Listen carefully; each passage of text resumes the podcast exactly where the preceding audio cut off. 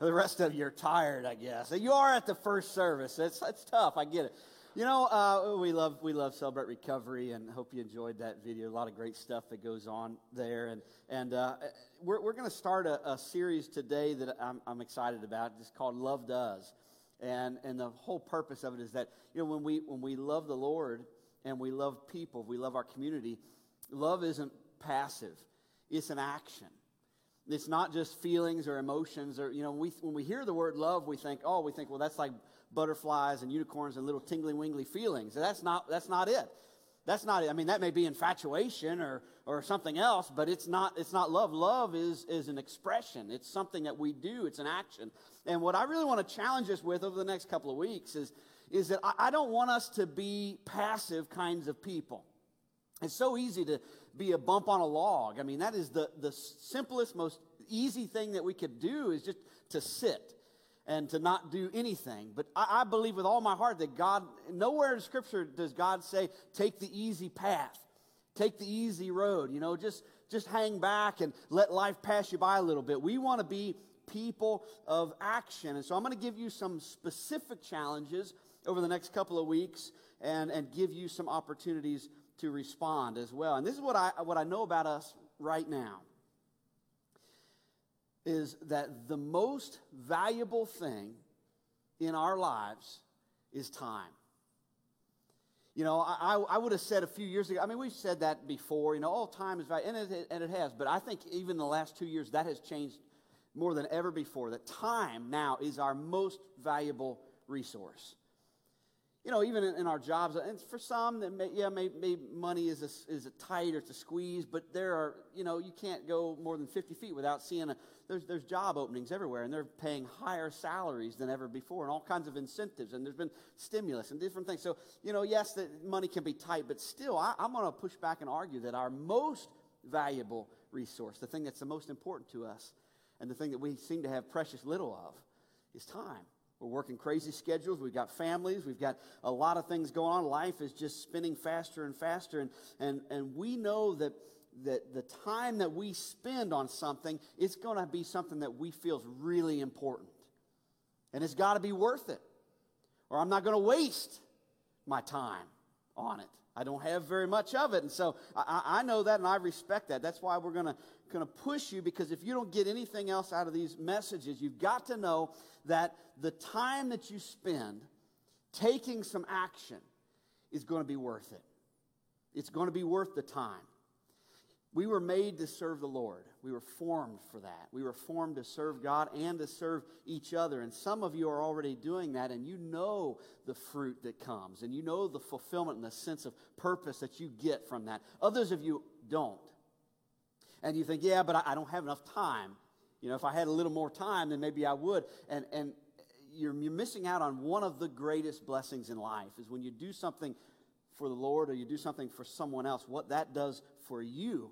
I've led groups on short-term mission trips overseas, you know, for the last 15 years or so. And every single time we come back from one of those, everybody that goes on the group, they say, man, I thought I was going to help some people in some country. I didn't realize how much it was going to do for me. That trip really was more for me. I said, yeah, we know that. That's why we go. And we do some good work. But in all these things, God is going to be producing some great stuff in your life when you start taking action by serving Him and serving others. And I am convinced, I mean, you're just not going to get me off this. I believe it with all my heart, that the difference between those who succeed and those who don't is who you're with. It's who you're with. You know, I've heard another pastor say, show me your friends and I'll show you your future. It's all about who you're with and who is with you. Who's cheering for you? Who is in your corner? And whose corner are you in? Who are you pouring into? Who are you helping to multiply something in them? And the problem is, and this is what I've found time and again, is the problem for many of us is that we would say, nobody's with me. I don't feel like there's anybody in my corner. I've got nobody. I feel alone and I feel isolated. And maybe you felt that way for a long time, and maybe you feel bitter about it. And a lot of people that say, you know, nobody wants to be around me. You might be in a room full of people and you feel completely alone. But God's desire for you, his plan, his greatest plan and his purpose is that you would never stand alone. That's why he made the church. It's not a building. You know, it's not an institution. It's a family. It's a group of people with a common purpose that come together under one name and they say, we are with each other. And he is with us and we are with him and we're united. And that's what he wants for you, is that you'd never stand alone. God created us, and you just got to know this. That you have been created with this strong desire for connection. You more than anything else, I need someone to care. I need someone to be with me. I need to be with someone else. But this is my thought for the day, is that you understand that we were created for connection, but we will drift towards isolation. When life is hard and we get stressed, or maybe there's a little depression, or you know, it's a rainy day, I just don't feel like doing anything. What are we going to do? We're going to drift towards television or Facebook, Twitter, Instagram. I'm going to drift towards, you know, surfing the net hours and hours all by myself, or you know, maybe it's even just, I'm in a book and I just kind of lose myself in the moment, and we will drift there. But that's not what we were created for. You were created for connection. If you feel alone and you feel like nobody cares, there's something wrong. Something's gone wrong. And whether it's because you struggle opening up or you just find safety in the isolation, whatever it is, something's not right, and you're missing out on the best parts of how God has formed you. And you may be thinking, well, people just don't seem to like me. There's plenty of people out there. There's plenty of people out there who like you. Maybe you just don't want to be liked. Or maybe you don't want to be known because of some past trauma or insecurity or whatever it is. But let's be honest. Let's call it what it is. It's that I've got an issue. God made me to function best when I'm in relationship with other people, when I'm in relationship with him and in relationship with others. But something's gone wrong. Some wire's been crossed along the way. And way back at the beginning of the book, in Genesis chapter 2, verse 18, God made everything that exists. He created everything. These wonderful things that we see all around our world. And then he looked at Adam standing there all by himself. And it says, God said, it's not good. This is not good for man to be alone. I'll make him a helper and a companion. Somebody's going to be with him, that they can live life together as companions, as friends. We need each other. We're created for connection, but we drift towards isolation, especially when you're hurt. Most people I know, myself included, seem to have a really hard time asking for help. I don't ask for directions. I don't ask for help. If I'm trying to carry something heavy in the house, nope, I will bust my back before I'm going to go knock on the neighbor's door. You know, it's just, I don't know what it is, if it's a man thing, if it's just a stubborn or, you know, just bullheaded thing. But we just, when times are tough or whatever, we just tend to shrink back into ourselves. I learned, I don't know what it is, you know, about us, but I've even seen this in animals, some to a degree. I was growing up on a farm. You know, we had lots of different animals. And when I would go out to feed, you know, at the end of the day, you'd go out and you'd kind of just doing a rough count. Is everybody here, you know? And every so often, there'd be one missing. And you're like, oh no, what's happened? You know, it's eating time. They all know when to come up to the barn. And sure enough, you'd go out trying to find it. And that animal has wandered off by itself and hidden and died. And a lot of times animals will do that. They'll go off by themselves and hide and die. And the thing is, you know, if you think if it had showed some signs of being hurt, or maybe it was sick, if it would have made a bunch of noise or you know, shown us something was wrong, maybe we could have done something about it. We could have taken it to the vet, or we could have, you know, gotten some medicine or whatever. But instead it wandered off by itself so it could quietly die. And you and I will do the same thing. That's the temptation. It's, if we're not careful, if you feel lonely, let me ask you this question. What is causing your loneliness? Why do you feel isolated? Why? Why is that? What's holding you back? Let me just encourage you a little bit as we look at Scripture together on this in Ephesians chapter 2. The Apostle Paul writes this to a group of people that felt very excluded from the church. And he said, listen, you're no longer wandering exiles. You're not strangers anymore. He says that this kingdom of faith is now your home country. You're no longer strangers or outsiders. You belong here with as much right to the name Christian as anyone. God is building a home and is using us all, irrespective of how we got here, in what he's building. He used the apostles and prophets for the foundation, and now he's using you. And he's fitting you in brick by brick, stone by stone, with Christ Jesus as the cornerstone that holds all the parts together. And we see it taking shape day after day, a holy temple built by God. All of us built into it, a temple in which God is quite at home. So you're not exiles. You're part of this. If you feel by yourself, man, why? Why? God has put you exactly where he wants you. He's given you, he's surrounded you with other people, and he himself wants to be in relationship. You belong. He said, you're part of this. And I, in my words, the way I read that scripture is to say, welcome home. Like, you're here. You know, if you haven't felt that way before, maybe no one has come right out and said this to you, but you do belong here. You're just as much a right to be here as anybody. And we're thrilled that you're here, but I don't care what your life looks like or what your background looks like or what's happened. You belong. Welcome home. You've got a family here. And Paul said in that scripture, God's building it. It's not built by people. It's not human hands, but God is the one that's putting it all together. And no matter how we got here, how it happened, he's building it.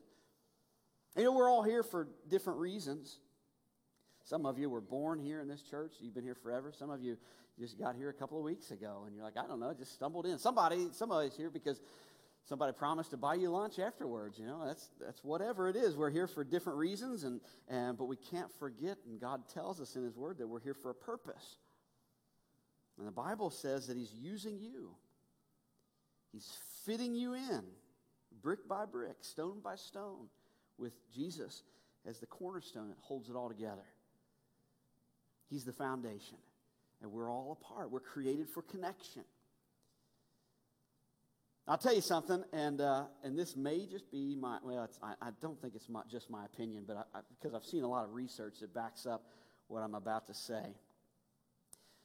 But I believe that social media has done more to drive us to isolation than anything else in recent history. I think TV and video games did the job there for a while, but now social media has taken over as king, and it's messing us up. I'm not going to challenge you to delete all your accounts, but it might be something to think about if it's a real issue for you, because we know it. We know. I mean, this is the thing is we know it's messing us up, but we do it anyway. It's like that big slab of chocolate cake that you see and you're like, man, that looks really good. I know it's going to cause me problems later. It's going to go right to my thighs, but I'm going to do it anyway because I'm going to treat myself, you know. I know it's no good for me, and it tastes really good in the moment, but it just kind of lingers there, and you know, it can be great, and you know, and that's the thing about it is if you're on vacation, you're having this awesome day, you're having this awesome moment, and so you take a picture and you post it. Like, look at my legs on the beach, you know. Nobody wants to see my legs on the beach, but maybe we want to see yours. I don't know. But, you know, or this view or this thing or whatever we're doing. I'm on vacation. I got my phone up. I'm taking a picture and you post it. That's fine. But then what do? As soon as you've posted it, you check. How many likes I got? Oh, there's another one. Oh, so-and-so liked it. Oh, do I have any hearts yet? Anybody giving me a heart? Do I get any loves? And then the rest of us, we get jealous of you because we think, man, I want to be on the beach too. And we're looking at your highlight reel. We're looking at the best moments, and I'm up to my neck in work. And I wish that I could be in Gatlinburg, too. And so now I'm mad, and I've got a little jealousy going on, or a little FOMO, you know, a little fear of missing out. You see pictures from some party that somebody had, this little get-together gathering, and everybody's posting pictures, and your first question in your mind is, well, why wasn't I invited? Why didn't anybody say anything to me? And it drives you to isolation.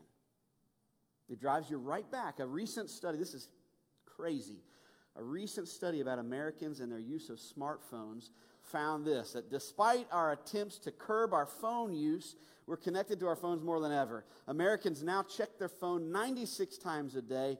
That's once every 10 minutes. And if you're in the 18 to 24-year-old category, it's twice that. And the main reason why? So they did this survey. Why do you check your phone? Why do you keep doing that? Number one reason is because they want to feel connected. Because I need connection. I want to feel like I'm connected to people. But they don't want to talk. I don't want to actually be with people. I just want to feel connected to people. And all that stuff that we're attracted to, it gives us a false sense of connection. Because we got that desire, it's already there. God put that in us. It's not good for man to be alone. So I got the desire, I got the want to, but I don't want to take the action. It's much easier to just drift towards isolation. I can just scroll through. That's not authentic, it's fake. And the reason you're feeling down, and the reason you feel like nobody knows you, and that nobody's there for you, and that nobody understands you, I'll push on you a little bit. It's because you're not actually taking the steps to be in relationships with people. Likes and loves and shares. It's not relationships. It's just smoke and mirrors. It's the illusion of connection. You've got to be with people. You've got to be with them. That's my now, I'm not talking to you guys, okay? I'm talking to those guys. My main fear with online church right now is what you're missing out on. Because the fear, the safety thing, it feels like, well, I'm at home and I'm safe and this is okay, but we'll continue to drift towards isolation. When we continue to drift towards isolation, guess what? It's that much more difficult to connect. So the longer you stay at home, the longer you stay away from the fellowship, the more difficult it's going to be for you to overcome that hurdle. And so it may feel easy, but when was doing what's easy the thing that was best? The thing that helped us grow the most? I think a lot of us know that already. We've got to be real. I'm thankful for what we have, but when people are out of town or they're sick, those that we reach for the first time that watch online, I'm grateful for that. But if we ever lose a sense of how important this is, we're in trouble. Who are you with? And who's with you? Paul said in verse 22, you're being put together as part of this building, the family of God, the church, because God lives in you by his Spirit. He said, you're being put together as part of his church. You're part of this, not because you observed something, not because you watched something, not because you just came, and it's even those of us that are here. You're not being put together just because I sat in a seat and watched. But he says it's by being put together. It's connection. It's something more. It's something deeper inside of us. I think we feel that. I just got to do something. Now, I love challenges. I think a lot of us do. Deep down, we want the opportunity to rise to the occasion. Now, some of us, we've been burnt by life, or maybe we're tired, we feel stressed or overwhelmed. So you think, I just don't need one more challenge. And I was reading this book this week. It's a great book. And it was the same title, called Love Does, by Bob Goff. And he said, every Thursday, I've made it a practice of my life, I quit something on a Thursday. So every Thursday of my life, I look at something that I don't need to be doing, that I need to give up, and I quit something. It may be something small or whatever, but I quit something every Thursday. And I thought, man, that's a good idea, because we just keep picking up and doing and trying, you know, and then we get overwhelmed and feel like I can't do the things that I need to do. Well, I love challenges, and at my gym, I'm always being pushed to do things that I didn't think I was going to be physically able to do, right? And a week and a half ago, we did this rope climb. And so there's this big rope hanging out of the ceiling, and they're like, okay, you're going to climb this. And I'm like, I'm excited, because I remember, like, in high school, seeing other people do the rope climb, and I never got to do it. Like, the day I was in gym class or whatever, I was sick the day they did it. So I never got to do that. So I'm like, I'm excited. I love climbing trees, and I want to do the rope climb. And so my coach says, all right, Brandon, well, this is your first time, so we'll see if you can do this. And we're going to climb it 9 times. And he's like, well, you probably won't be able to do all 9, but let's just see how many you can do. You know, you take it easy. Let's just see how it goes. He may as well have dared me to do all 9. I mean, come on, you don't say that to somebody who loves challenges. Like, I'm going to do it 10 times just to show you now. But so I get up there, and I, doggone it, I climbed that rope 9 times. I mean, I was really excited about it and couldn't believe I did all that. And here's the thing is, when you climb the rope and then you're coming down, you kind of got it wrapped around your leg, and it burns the tar out of you. And I was so excited and just hopped up on adrenaline that I'm doing this thing. I didn't realize what was happening. But as soon as I got home, this is what my leg looked like. Now, if you think, well, that doesn't look so bad. It's not a wound. It's a burn. It still hurts. Here's what it looked like a week later. Yeah, it's nasty. You're welcome, by the way. Scarred into your retinas. I won't pull my pant leg up and show you what it looks like today. But you know what? Here's the thing about that. I'd do it again.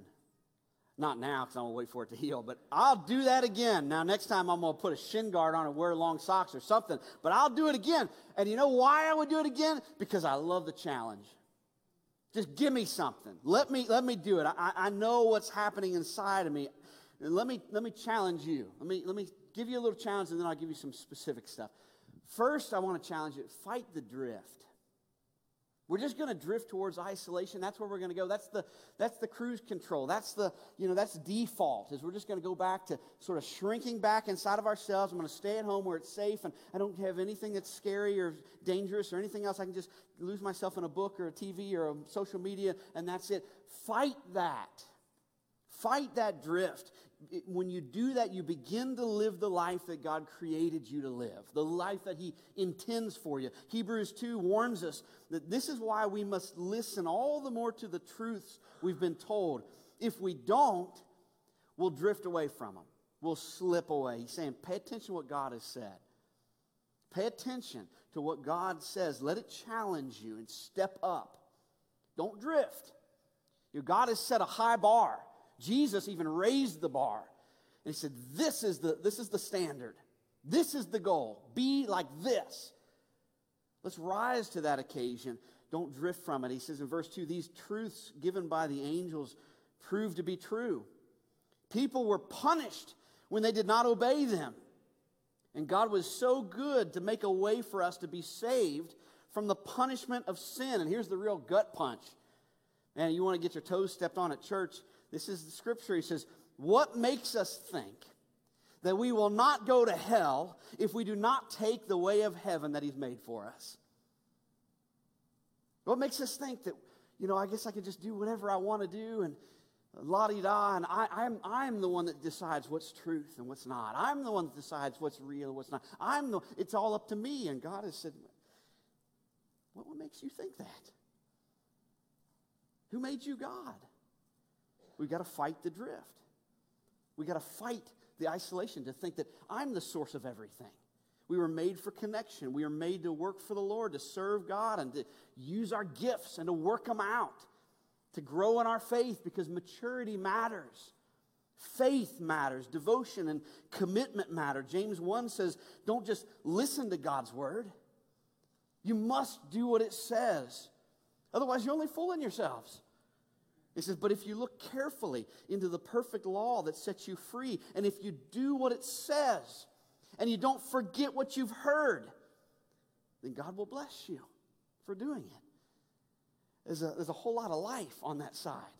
There's so much more. How can we start doing that? Let me just push you a little bit more. If it sounds, it's going to sound simple, but very few of us are doing this. Rely on God's people. Rely on God's people. Start there. That's step number one. And there's other steps down the road, but start with that. Figure out who's with me and who am I with? Who can I count on? Who's counting on me? Who's going to go the extra mile? Who can I rely on? Who would take a bullet right now for me? Figure that out. We got to know who those people are. Who's going to correct me when I need it? Who's going to cheer me on when I'm feeling down? Who's going to pray for me when I'm walking through difficult things in life? You need the right people. You got to have the right people. Because if you pick the wrong people, you're going to get the wrong results every time. You got to rely on the right people. Find somebody that loves the Lord and that wants to see His will worked out in your life. And some of you are wondering, well, how do I do that? How in the world do I find the right people? I got a couple of really simple ways for you to take action. Here's three. I mean, these are just easy, but it just requires action. That's it. Number one, start serving. Start serving the Lord. Find a place to serve, because when you do that, guess what? You're going to meet people who are walking in the same direction. That's it. It's that simple. You serve God, and you're going to find other people who want to serve God. And sometimes the best way to get through your problems is to help somebody else, to focus on serving others. Number two, and this is easy too, get in a group. You know, get in a Sunday morning group, get in a midweek group, find your tribe and consistently meet with them so that you can grow in your faith. You're going to meet people there. And the third thing you can do is just get real with somebody. Just be honest. When somebody asks how you doing and life is falling apart, instead of putting on a fake smile and say, oh, it's great, everything's great, oh, it's just awesome, it's so good. Say, hey, you know what, can we talk? Because things aren't going so hot. Would you mind praying for me? Here's what's going on. And just let somebody kind of bear your burden. Sometimes you just need to vent a little bit. And you need somebody that you can trust. You just say, let me just tell you, I'm not doing so well right now. And here's why. We all need somebody to lean on a little bit. And you've got the right person that loves God and loves you. You can lean on them. And they're going to be able to bear those burdens with you and know how to pray. And some of you, I can tell you right now where you can find all three of those in one place. You say, oh, I want to serve, I want to get in a group, and I want to get real with somebody. You can find that in Celebrate Recovery right now. All three of them in one place. And it's not just for people whose lives seem to have blown up. I know some people think, well, Celebrate Recovery, isn't that for like if you're addicted to drugs? That's not me. It's not. That's not it. We've got people that come because they're having marriage problems, or they're dealing with depression, or they have a problem with overeating, overindulgence, all kinds of different things. You know, for some of us, it might look like we've got it all together, but there's some unseen pain there. There's some beneath-the-skin problems, and we need somebody to be with us. It's for people who say, I've got a problem with anxiety, or I've got a problem with my own self-worth. That's the purpose. The purpose of that ministry is to help you grow in your relationship with God and in relationship with others so that you can recover and then celebrate it. So if you're looking for a place to heal, we'd love for you to check that out. If you're looking for a place to serve, we'd love for you to consider that. And we're going to have some volunteers out in the lobby as soon as we let out of this service in just a minute or two. And they've got a table. You see the banners that say, I'm in. And they'd love it. If you've got questions, you say, I got one or two questions I'd like to ask. That's why they're there. Or if you say, man, I really like to step up and serve. I like to cook. I wouldn't mind cooking once a month for a few months. They'd love to have you involved with that. Just go out there, ask questions, and find a place there. But the main thing is this. We've got to fight the drift. Remember that you were created for connection, and a great place to start finding that connection is to rely on God's people. We got to lean on each other. I'm going to invite John to come up as we're closing up today and getting ready to leave. John's going to close us in prayer. And I asked him, I said, you know, when I think about this concept of relying on each other and needing each other and leaning on each other. There's really only one song, right, John? There's only one song that comes to mind, and you all probably know it. So he's going to pray, and then you're going to be dismissed. But as you're leaving, or if you just want to hang out and hear it, you can hang out and hear this fun song. Close this, John. Let's bow our heads together. Lord, lead us away from our devices, from our screens that are just no substitute for being with you and with your people. Lord, help us plug in, find our place to serve, find our group. Lord, it is so good to be here with your people today. And help us to lean on each other. We praise you and we bless your name. Amen. God bless you. We'll see you next week. If you want to stick around, we're going to sing a song.